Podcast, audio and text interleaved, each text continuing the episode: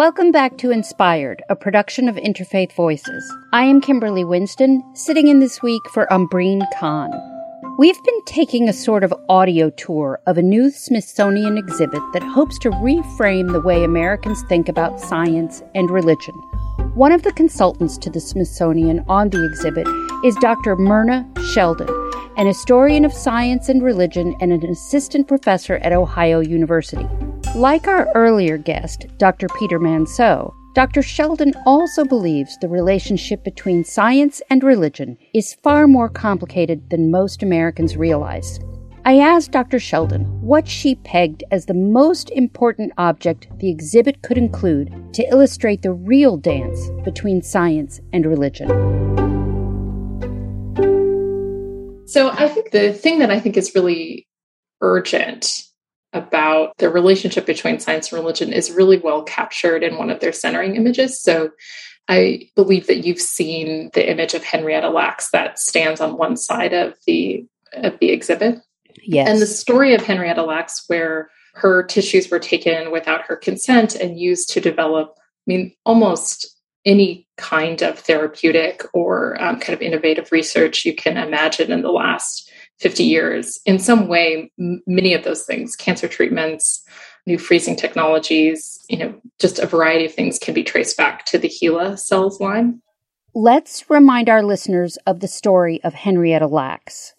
She was a Black woman who, while being treated for cervical cancer in the 1950s, had some of her cells harvested by doctors at Johns Hopkins University without her consent. For 70 years, doctors have used Mrs. Lacks's cells to research diseases, create vaccines, conduct experiments. The Smithsonian exhibit has included a large painting of Mrs. Lacks by the artist Kadir Nelson titled Henrietta Lacks, the Mother of Modern Medicine. They were the first cells that researchers were successful in keeping immortal so that they would continue to reproduce and they could use for a variety of experimental purposes. So they came to be known as HeLa from the letters of Henrietta's first and last name. But researchers who used the HeLa cell lines, the vast majority of them didn't have any knowledge of their source or know anything about Henrietta as a person. During her lifetime, she never knew about the use of the cells to develop them into this research tool. Why did you single out that image? For me, what Henrietta Lacks shows us is that while all that scholarship has its value, there's so much that's missed if those are the kinds of questions that we concentrate on. And the kinds of things that we miss is the ways in which science as a system, science as a set of institutions, and or religion as a set of systems and institutions has these material impacts on people's lives. And so when we're asking the question, how do science and religion emerge as categories? What kind of role do they have in our contemporary life? To me, it's much more these stories about either exploitation and violence or potentially liberation, especially for marginalized communities or minoritized races. So in kind of typical science and religion scholarship, you wouldn't be spending time thinking about the life of a Black woman in the mid-century in the United States. It's just not the kind of thing that you're interested typically in that scholarship. So my collaborators and I really wanted to reorient the ways that we study science and religion, so that these would be the kinds of stories that would occur to us as at the center of this field and this scholarship. One of the things that the exhibit states that it wants to do is to dispel the myth that science and religion are enemies. One of the other guests on the show, Adam Shapiro, has revised a book about science and religion, in which he and his co-authors state that the thinking in the last 2 or 3 decades among academics is that there's much more interplay between them than we popularly understand. Can you tell me why that is? So I think when we have this image of science, religion at war with one another, we're often thinking about topics like creationism and evolution. And we'll then tend to think about science and religion as these really abstract kind of philosophical systems, like what kinds of questions they ask about the nature of the universe or whether or not God exists. And so we'll think of them as like different answers to the same question. For myself, my collaborators, and I think, for instance, Adam Shapiro, that's just not the kind of way that we think about what science and religion are. So that they might have a lot of different sorts of interactions, especially depending on the way that they're situated in other kinds of power systems. So for instance, if you're thinking about a colonial government, so you might think about the colonial relationship between the United States and Puerto Rico, you might actually see harmony between religion and science in the ways that the United States is trying to govern or settle or control a place like Puerto Rico.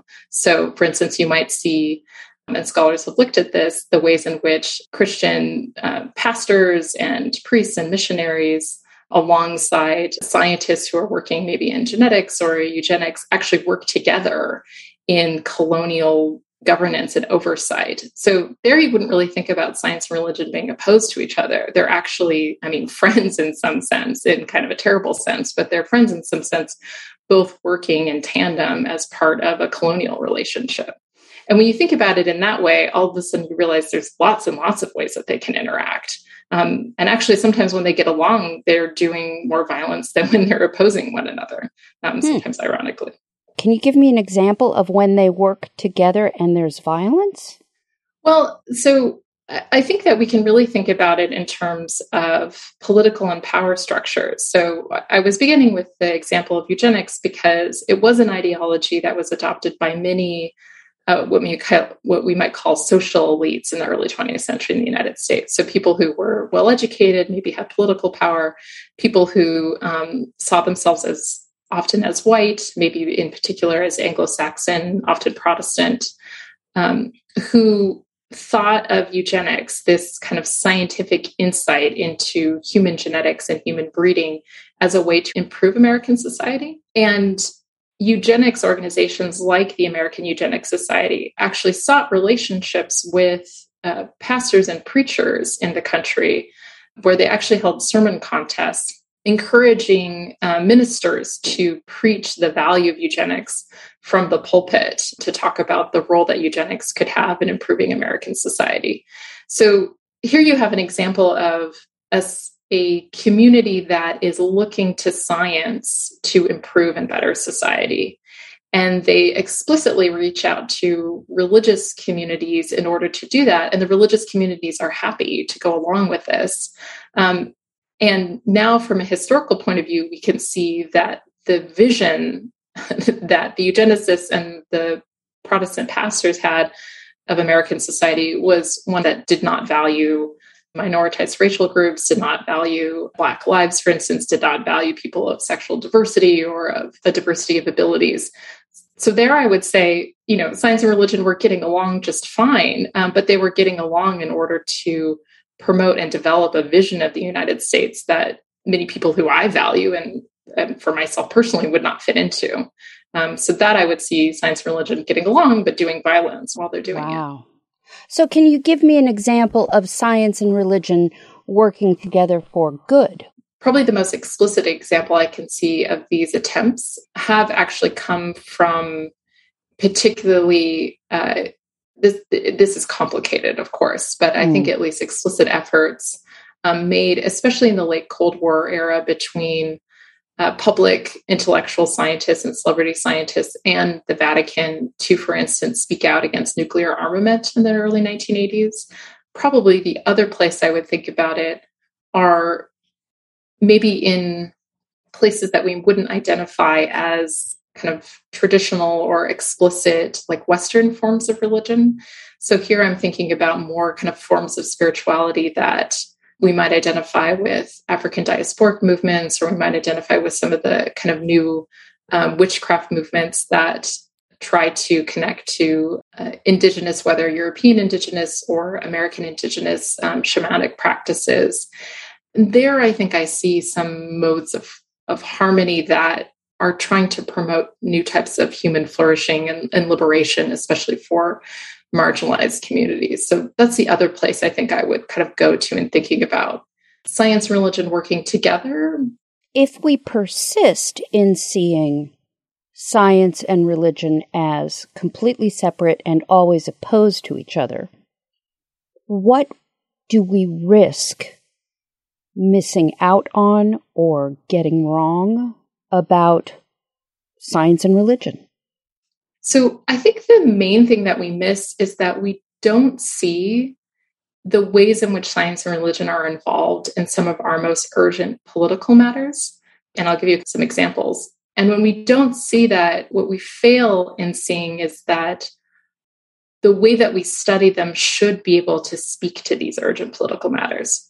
So, for instance, when somebody asks me, what is a topic that you think is at the heart of science and religion? My mind immediately goes to abortion. Mm-hmm. In my mind, abortion is the paradigmatic political, existential, epistemological, ontological question at the heart of science and religion. But that's not a topic most people study when they think about science and religion. Again, they go to creationism, they go to evolution, you know, maybe they go to like the age of the earth. And not that there's anything wrong with those topics. I mean, I write about them myself. But for me, you know, this question of who should have more authority to make decisions in our society having to do with when life ends or begins, what it means to be human, what it means to define who can be a parent, who can reproduce. I mean, to me, that is science and religion. So, for instance, when you look at the Supreme Court case, Hobby Lobby v. Burwell, the Green family said, you're requiring us to support or pay for our employees to have access through the healthcare we give them to certain reproductive technologies. And we believe these technologies to be abortifacients, that is, things that call abortions. But the FDA, which is the government's, you know, scientific institution that defines what these technologies are, does not classify those things as abortifacients. It classifies them as contraceptives.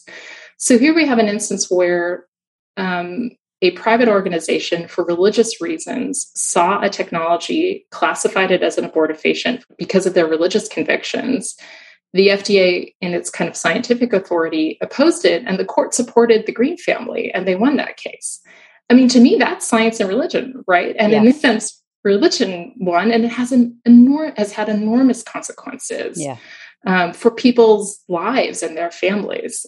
We continue to see this in the adjudications over abortion. So when I think about, you know, if you were a person who wanted to study science or religion, I would probably make you study abortion first. But also, I think if you're a person who cares about abortion politics in the U.S., I think that you should have the resources from people who study science and religion closely in order to engage with that issue in the best way possible. So I guess another way that I would put this is, I care a lot about the academic study of science and religion. It's what I spend my life doing. I wish the field would study in it a different way, but I actually care less about that than what I care about is people who are not particularly interested in the academic study of science and religion, but who are dealing with, in their lives or in their communities' lives, these really pressing political problems. And I believe that my scholarship and other people's scholarship should be useful to them. It should give them insight. It should give them support. It should give them vocabulary. And so that's why I want to change the field. It's not really for the scholars, although I care about that. It's actually for these political issues.